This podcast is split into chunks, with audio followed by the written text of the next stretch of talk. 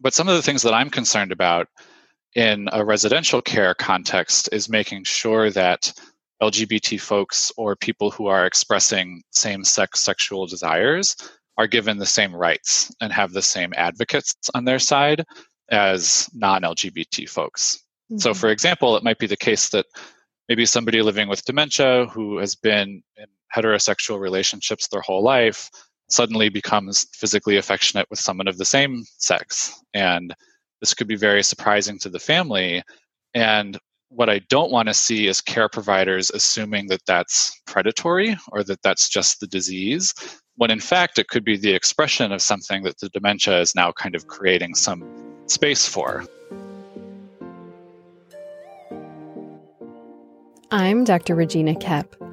I'm a clinical geropsychologist, which means that I'm a psychologist who specializes with older adults and families. And this is the Psychology of Aging podcast, your go to resource for mental health and aging.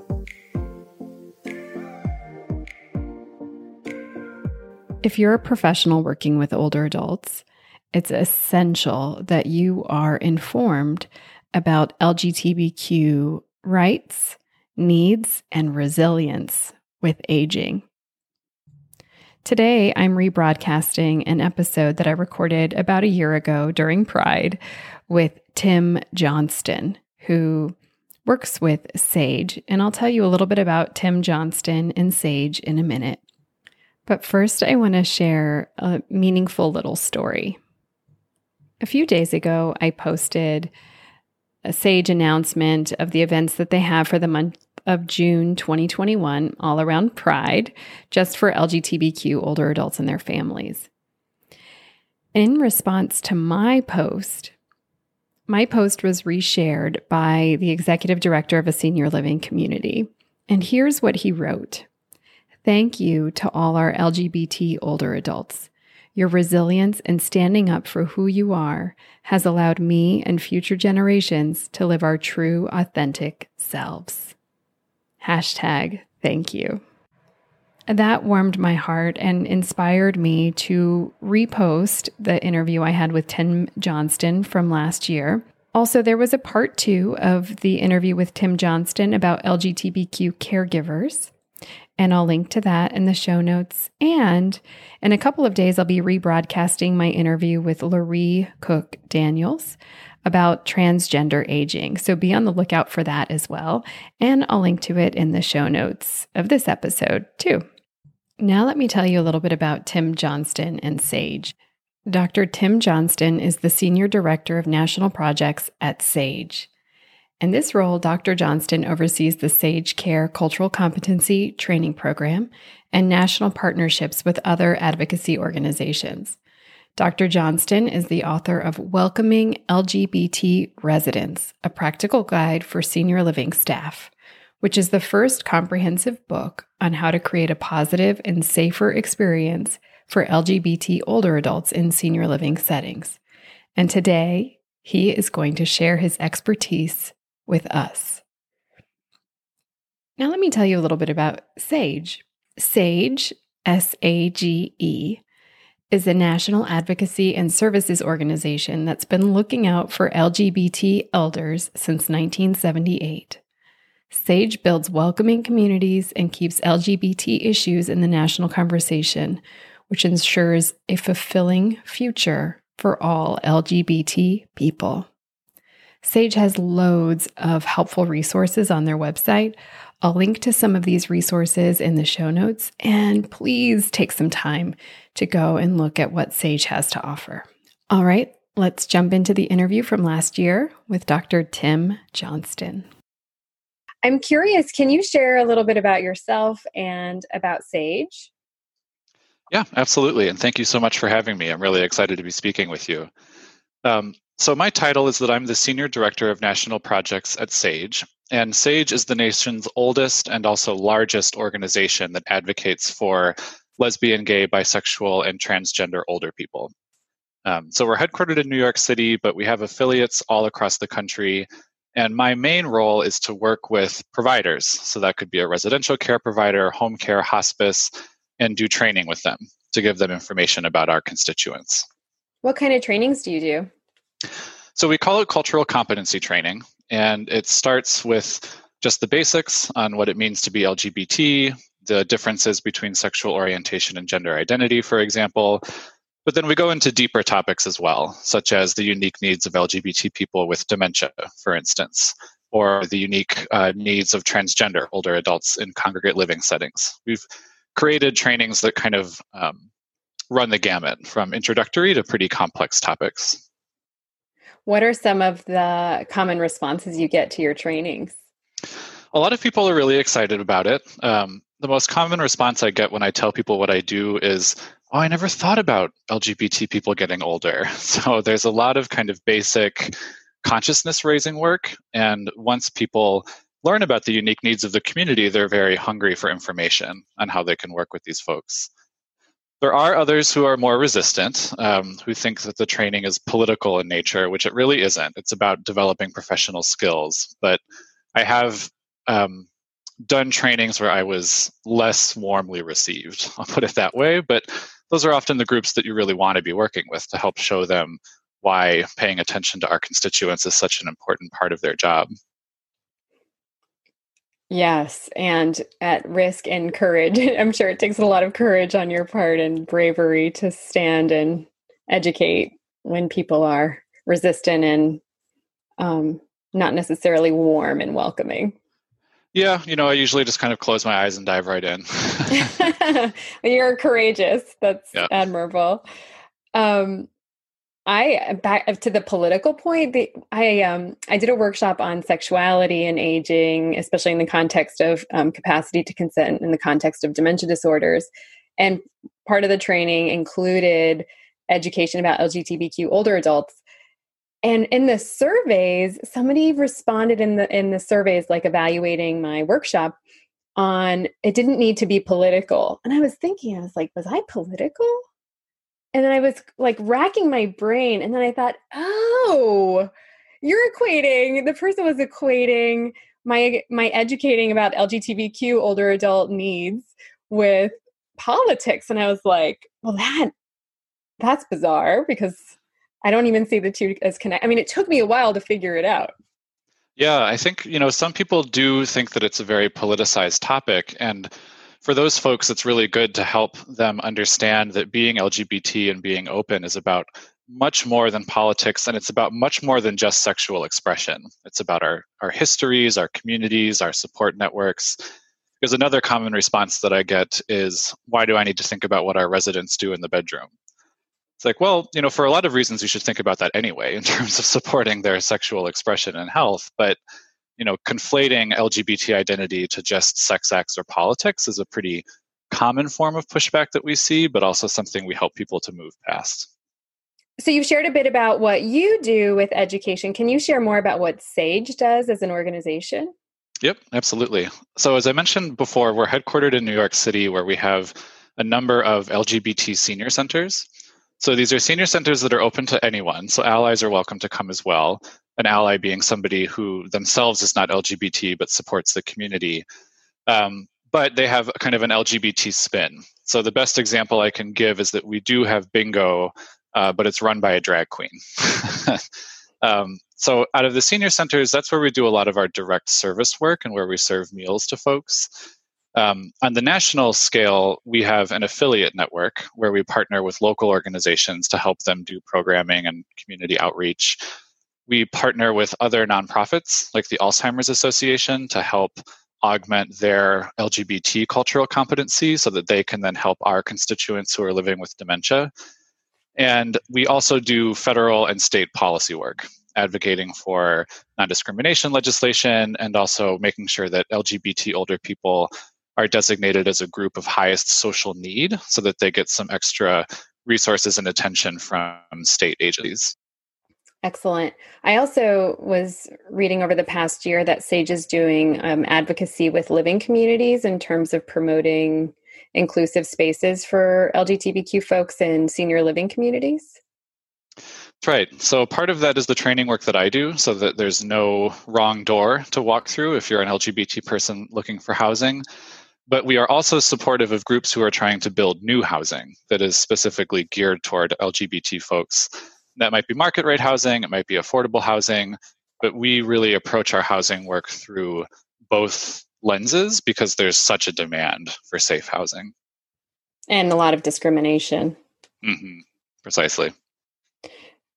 Can you share a little bit about some of the unique concerns and needs of LGBTQ folks as they grow older? Absolutely. Um, so, if you think about it, these are folks who spent many years of their life in a cultural and political context that was very hostile to LGBT people. And staying in the closet or remaining private about their identity was often a matter of survival. Certainly, it was important if you wanted to keep your job or be able to see your family.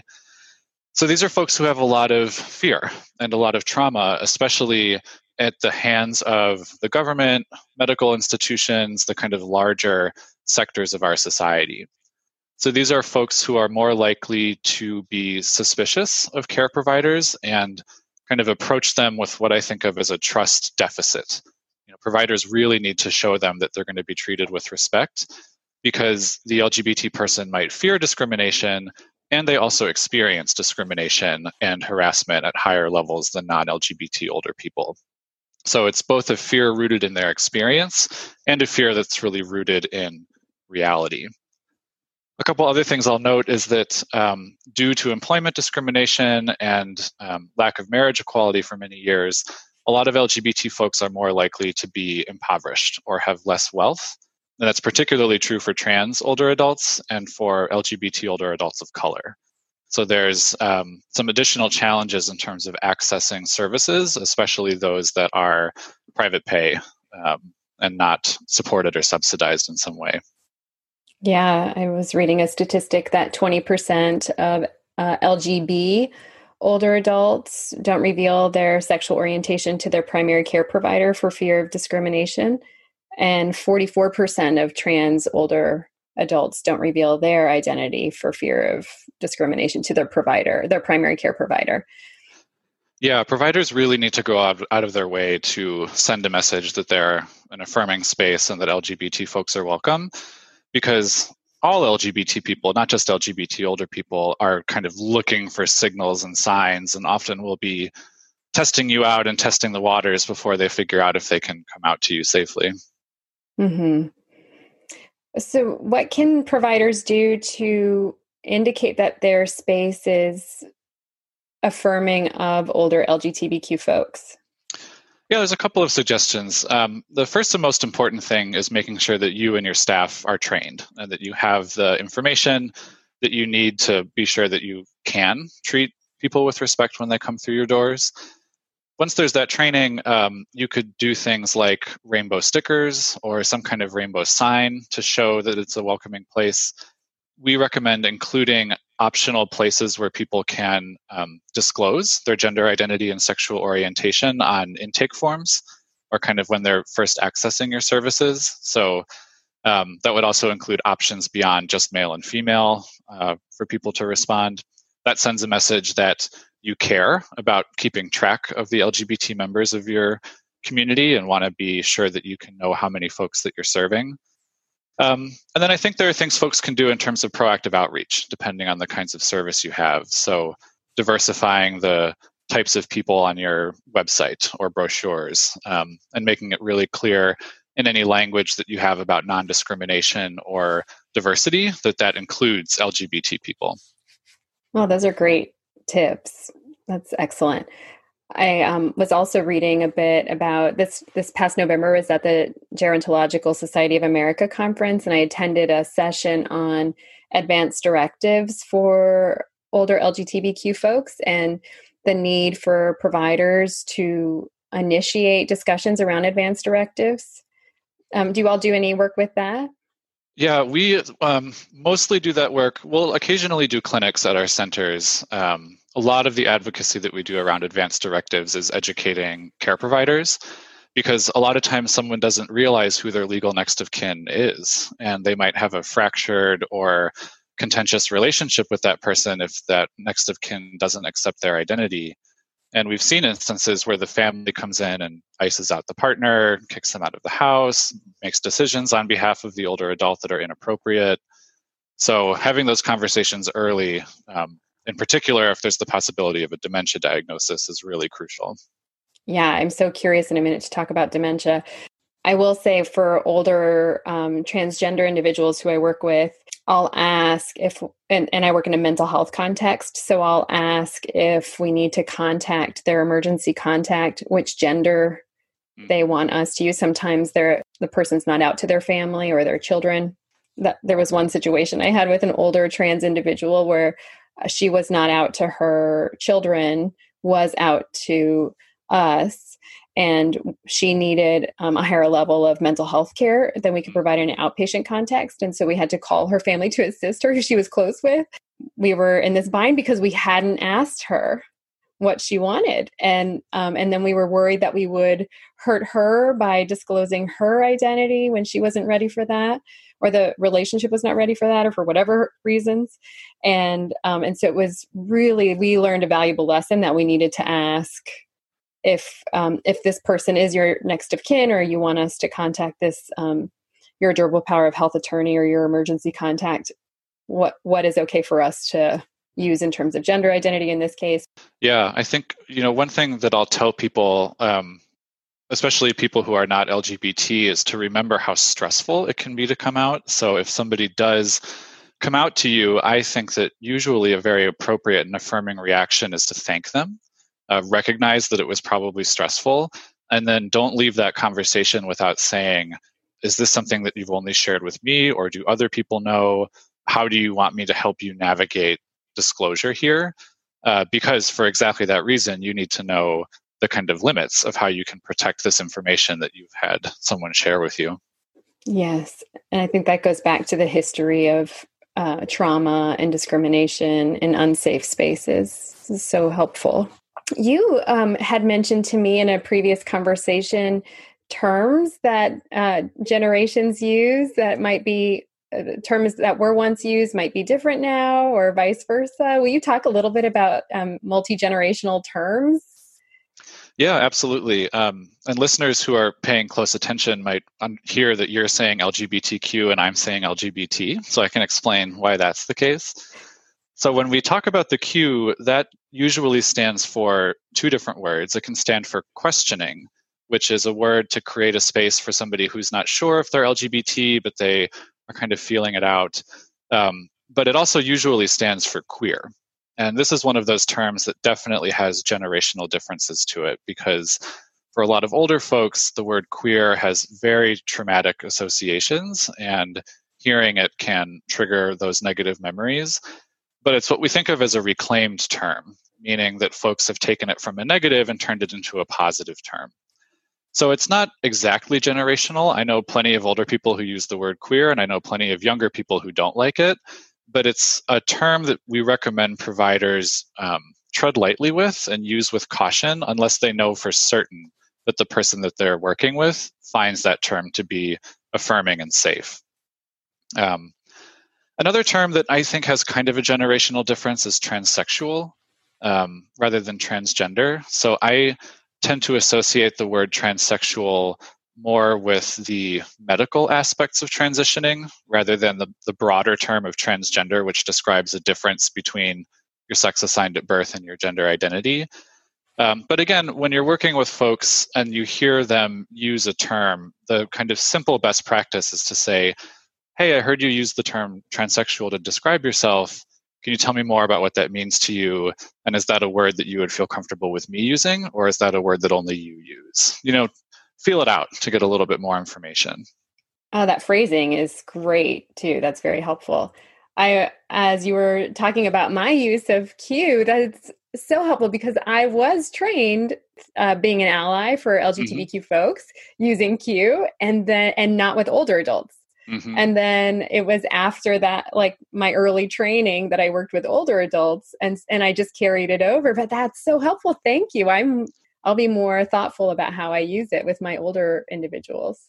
Well, and I should say too that I don't think you're doing anything wrong, and I didn't mean to imply that. Um, and I think I'm finding increasingly that even with older adults, nobody really cares if you just say Q, like LGBTQ. That's not really triggering the difference is between saying LGBTQ and like come to this queer event or look at that queer person. It's usually hearing it said in a phrase that's more alarming.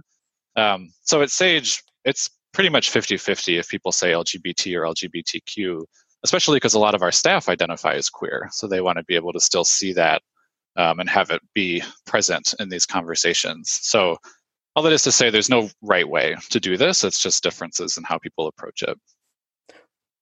Will you review what all of the letters stand for? yeah, absolutely. Um, so, gay is a term that describes men who are attracted to other men. Um, it can also be an umbrella term for same sex attraction. So, a woman might also use the term gay to describe her sexual orientation. Um, lesbian describes a woman who's attracted to other women. The term bisexual describes people who are attracted to multiple genders or both men and women.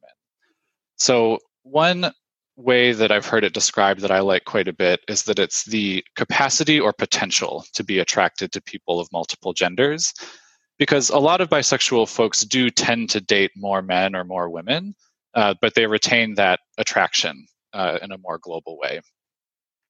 One thing to note about bisexual folks is there are twice as many bisexual folks as there are gay and lesbian folks. It's far and away the largest subgroup in the LGBT community. Um, but a lot of times people just make assumptions based on someone's partner. So they look at you and they say, oh, you know, that's a gay couple or that's a straight couple, and they don't think that somebody in that dyad might identify as bi. So those terms describe attraction or sexual orientation. The term transgender describes someone whose gender identity or that deeply felt sense of being masculine, feminine, or a different gender identity is different from uh, the sex they were assigned at birth. So, how they were treated as a child and into their early adolescence. So, when we're talking about transgender women, those are folks who were assigned male at birth and who probably were raised as boys and then men, but who are and identify as women. And likewise, transgender man describes someone who was assigned female at birth, but who is and identifies as a man. Thank you. And cisgender is a term that we are using more and more. Yep. Will you talk about that? Definitely. Um, so, this might be a term that's newer for folks. Cisgender describes someone whose gender identity does match up with the sex they were assigned at birth. So, I'll use myself as an example. When I was born, the doctor said, It's a boy, um, put an M on my birth certificate. And I've always felt comfortable living as a boy and now as a man. There's never been any discomfort there. Um, so I could use the term cisgender to describe my gender identity. And the reason I like using this term is because it's kind of like a way of saying not transgender, but it helps us remember that everybody has a gender identity, even if it's not something that you've really thought about um, in your own experience. Yeah, and cis means same. So I'm Correct. Is that right? Is that your understanding of cis? Yep. So trans means to cross over. So we can think of it as crossing into a different gender. Cis means to stay on the same side as. So that's a handy way to kind of remember the difference. Thank you. Yeah, it's and it's spelled C I S. So you've mentioned a couple of times the unique needs of older LGBTQ folks and dementia. Can you talk a little bit about that? Yeah, absolutely. Um, and a, a, lot of this is anecdotal, but there is some research that's starting to come out. Um, there was a study published last year looking at some aggregated data that found LGBT people were more likely to experience memory loss. Um, and we think that that's due to some of the health disparities that we see within the community. But some of the things that I'm concerned about in a residential care context is making sure that LGBT folks or people who are expressing same sex sexual desires are given the same rights and have the same advocates on their side as non LGBT folks. Mm-hmm. So, for example, it might be the case that maybe somebody living with dementia who has been in heterosexual relationships their whole life suddenly becomes physically affectionate with someone of the same sex. And this could be very surprising to the family. And what I don't want to see is care providers assuming that that's predatory or that that's just the disease. when in fact it could be the expression of something that the dementia is now kind of creating some space for as those inhibitions fall away. In terms of transgender folks, we want to make sure that they're given the ability to choose how they express their gender so that staff are working with them to be dressing them and grooming them in the way that feels most affirming, even if that's different than what folks had expected based on their previous history. Um, and the last thing that I'll note, but I could talk about this forever, is that sometimes folks might not remember if they've come out, or they might be confused as to what decade it is. So they might be thinking they're back in the 60s, so it's not safe to be out. They can't disclose, and their stress level could be really heightened.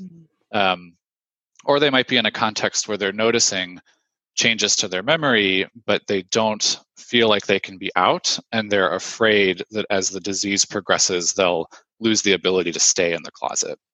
So we do a lot of work with providers to help the staff create almost like physical environments that have a lot of symbols and signs of safety so that somebody can, if they're unsure if they've come out or if it's safe, they can be reassured by those reminders in their environment.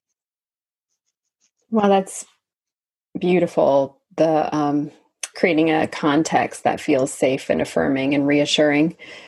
There is a lot of research on health disparities in dementia. What we know about high rates of post traumatic stress disorder, when people have chronic post traumatic stress disorder, they're at an increased risk of developing a dementia disorder. We know that people who have a history of disenfranchisement and assault and hostility, like LGBTQ folks like African American individuals have higher rates of dementia disorders as a result of the disparities that you're talking about with access to healthcare and also high rates of trauma.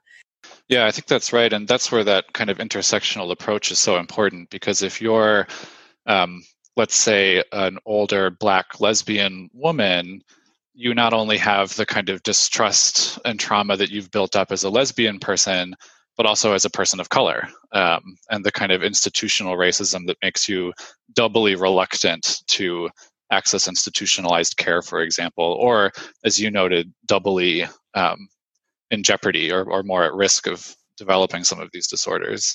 Yeah. And so for an older uh, black lesbian woman, she might have quadruple jeopardy. Mm-hmm. She's older. Yeah. Uh, older is a jeopardy. African American is a jeopardy uh, LGBTQ identities puts a person in jeopardy, and woman, right? Yep. So if, if she, even if she identifies as a cisgender woman, um, you know that relatively has uh, less power. But so it it's all of these jeopardies sort of added up. Yeah, and then and then there's the other side of this coin, which is high rates of resilience. Mm-hmm. Can you speak yeah. a little bit about that? Absolutely. I mean, one of the things that I say is that if you're working with an LGBT older person, they've made it to being an older person, which means that they've developed a lot of a lot of resiliency. You know, one of the ways that we see this happening most clearly is in the creation of what we call families of choice or mutual aid kind of support networks. So a lot of LGBT folks might not have very good relationships with their biological or their legal family members, but they create these chosen families. Um, my favorite example of this is the Golden Girls, the 80s sitcom. They weren't LGBT, but that was pretty much a, a chosen family in terms of how it was structured. So there's a lot of resilience there. Um, and when I hear interviews with LGBT older people, or when I'm speaking with them and they're kind of reflecting on you know how that is where they got to where they are today there's very often a strong undercurrent of activism and advocacy and kind of coming together as a community both to support one another but also to change things. And i've noticed that with a lot of our older adults um, there's a strong commitment to social justice and that advocacy mentality which i think makes them more resilient as they age and it makes the community more resilient as it as we all kind of age together yeah that's great and that there's a community there's so much resilience and advocacy that a community and even sage was formed how how was sage form, formed i don't know the history sage was formed by a group of activists who realized they were getting older and that there was no one out there to support them. So they needed to develop that kind of mutual aid. Um, and from there, it's really grown from just providing for the direct needs of folks in New York City to this national advocacy group. Can you share a little bit about how COVID has been impacting older LGBTQ folks? Definitely. Um, and this is something very troubling. Um, so, as we know, there are risk factors that make somebody more vulnerable to the virus or to increased mortality rates. Um, so, a lot of our folks are living with hypertension, diabetes. Um, a lot of our folks are living with HIV, so they're immunocompromised. So, there's a lot to be scared of just in terms of protecting their physical health. Um, and in terms of mental health, LGBT older people are already more likely to be isolated, to be living alone, to have smaller support networks. And we're concerned that the quarantine is exacerbating that isolation. So we've been able to do a lot of online programming and keep our groups moving and running. We started a new program called Sage Connect, which is a volunteer program where we'll match a volunteer with an LGBT older person to do friendly check in calls.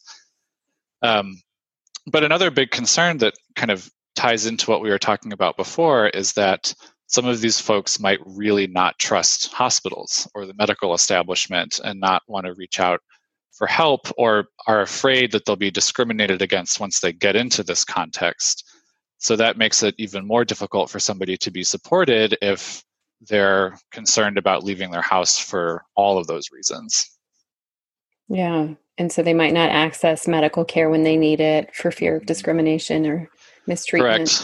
Correct. Um, and a lot of our folks are saying that this really reminds them of the HIV/AIDS epidemic. Um, this it's obviously very different because this is um, impacting a lot of people very quickly, whereas that disease, because it was kind of located in the gay community, didn't get attention at first and was kind of sidelined in a way that was very uh, traumatic for folks. Um, so on the one hand, some people are saying like we've gotten through this before we'll get through it again they're really drawing on that experience as a strength but for a lot of folks it is bringing up those difficult memories and complicating the forms of grief that they're experiencing now. Tim will you share some recommendations about um, how older lgbtq folks can enhance their own health and wellness as they age? Yeah absolutely. Um, so I think one thing to think about would be if they are in an identity category that's at a higher risk for a particular disease. So hypertension and diabetes are two that we've mentioned. Um, to be aware of the fact that you might be more likely to be impacted by that, and then to think about what kind of preventative care you can seek out. Um, I would say for folks who are concerned about reaching out for care and reaching out for help because they're not sure how they'll be treated, you could look for providers that Sage has trained. It's totally appropriate in initial conversations with the provider to ask if they have LGBT clients. If they say no, that's a pretty strong sign that they do, but they're staying in the closet. Um, you could ask about non discrimination policies. Um, those are all very powerful ways to get a sense for a provider. And I think, too, you can take someone with you to your appointments and make sure that you have an advocate for you if there's not someone that you immediately can think of, a local LGBT center might have a volunteer program where somebody could help you in that way. But I think the best things that folks can do are get the care that they need, especially preventative care, and then try to build and strengthen your social bonds so that you are feeling connected to community and feeling connected um, not just to the LGBT community, but also folks more broadly at the time of this recording or airing, I'll have done a um, a podcast on suicide risk for older adults, and one of the primary factors for suicide risk is social disconnection. Mm-hmm. So the more we can help people get socially connected, the better. So your Sage Connect program just warms my heart, and I'm um, and hopefully I can put a link. Can I put a link in my show notes to the Sage Connect program? Yeah, absolutely. Is it still active and going? Okay. Yep. Oh, excellent. Because I also know that you have a hotline, a Sage hotline. Is that different than the Sage Connect? It is different, yeah. So the hotline is more for folks, um, you can use it for social means if you're just wanting someone to chat to. but it's a little bit more like a resource locator or a 211 type number. So that would be a hotline if you're saying, you know, I want to know that the person I'm going to speak to I can be open with and I need help accessing home care or home delivered meals, that kind of thing. So it's a little bit more of an information and referral service. Okay, that's helpful distinction. Okay, yep. so Sage Connect is the social connection platform and the hotline is a resource line. Correct. Yep. Oh, okay, great. Thank you. I needed that. You know, one last thing that you were, when you were asking about what LGBT older people can do for their own health, I talked a lot about the physical side of things, but I think also really encouraging folks to reach out as it relates to their mental health as well. Mm-hmm. I think um, a lot of us grow up thinking that our LGBT identity is a sickness, something that's wrong with us, and that makes it very scary to reach out to a mental health provider because you might be afraid that you're just going to get put through the wringer or they're going to try to change you in some fundamental way. Um, but I think it's incredibly important for folks to have that space to process what's happening to them, especially in such turbulent times. Um, and I know there are a lot of providers that are doing, you know, short 15 week telehealth work that's mental health focused. Um, if I ran the world, everyone would have access to 60 minutes of psychotherapy every week. But just really encourage folks to reach out for that behavioral health if that's something they would find helpful as well. Yeah, and I can imagine it's especially scary because of the history of ECT for folks like Lou Reed. I think his family forced him to have ECT, right, for conversion and then conversion therapy and all of the history of and, and just um, the diagnostic manual, right, and the mm-hmm. um, pathologizing um, sexual identity. When, when of course there's nothing wrong with sexual identity, mm-hmm. but the diagnostic manual that psychiatrists and psychologists and mental health providers use historically had um, misinformation in there about LGBTQ folks. And we've been correcting and repairing that, and we need to, and we need to continue to correct and repair. I'll also say there are lots of LGBTQ identified mental health mm-hmm. providers. Mm-hmm. So even if it feels unsafe still to um, work with somebody like me who's an ally, there are also plenty of LGBTQ providers. And um, I'm sure what I think I'll try to do too is um, find the APA, which is the American Psychological Association division for LGBTQ folks, mm. and then have a link there. So if you are looking for an LGBTQ provider, um, they might be able to help you find one. Yeah, this is an interesting uh, kind of effect of the pandemic as well, which is that everybody's rushing to get everything online as quickly as they can, which means that we're rapidly creating an infrastructure and a regulatory environment where telehealth is easier than ever to access. So, for an isolated person with mobility concerns, or if you're just scared about reaching out for help, you know, doing so from your own home, where if you want to, you could just hang up. it's, yeah, it's very different than going into a clinic and sitting face to face, which might be more intimidating. Yeah, you can wade in. You can see mm-hmm. what it's like. Yeah. yeah. Uh, I love that you added the mental health component. I think it's so important. I'll also say there's a term that we use in psychotherapy called uh, corrective emotional experience. And this is where we use the therapy relationship to correct the wounds and to help heal the wounds of relationships that did not go well. And so I'm imagining for older LGBTQ folks who've had a lot of discrimination and alienation, mm-hmm. um, from people who look like me, right, who don't identify as LGBTQ, that to have a therapeutic process with me to correct that, like mm-hmm. where um, we build a trusting relationship and we engage in a healing process together, is very restorative for folks when they're ready for that.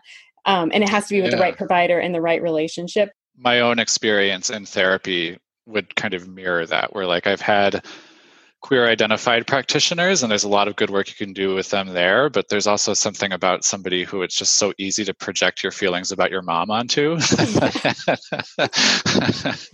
Can be very healing in that way. Yeah i know for me in my own therapy as well i had a i had a woman a female therapist who reminded me of my mom who was old enough to be my mom and i mm-hmm. and i explicitly chose her so i could work on my my mom wounds. Tim high five hug corona hug which is from afar for adding in the mental health component. I really, sure, of course. Thank yeah. you. Woo woo. what can you've shared a little bit about what health professionals can do, which is great. I really, um, I will uh, make sure that I am doing those things. Um, what can allies and friends and family do to promote the health and wellness of older LGBTQ folks?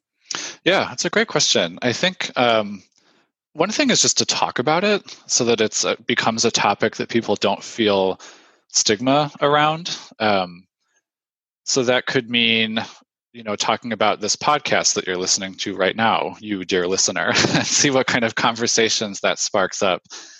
Um, I think asking your employers what policies are as it's related to LGBT people in the organization can be helpful um, so that there's advocacy happening there and it's not all on the shoulders of your LGBT coworkers to be doing that.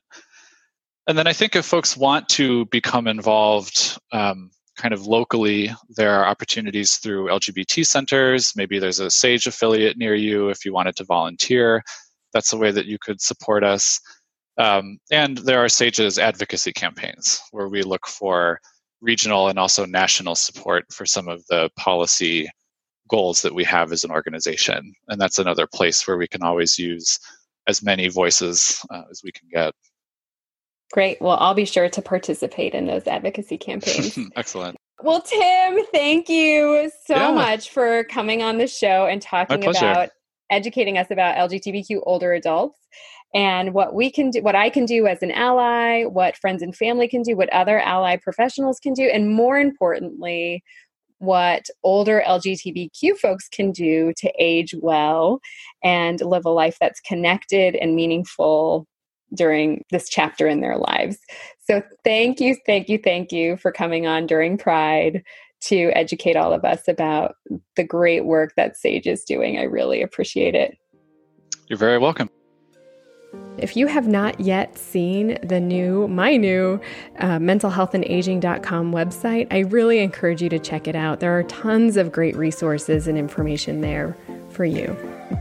I have a great new guide called the Memory Loss and Mental Health Guide.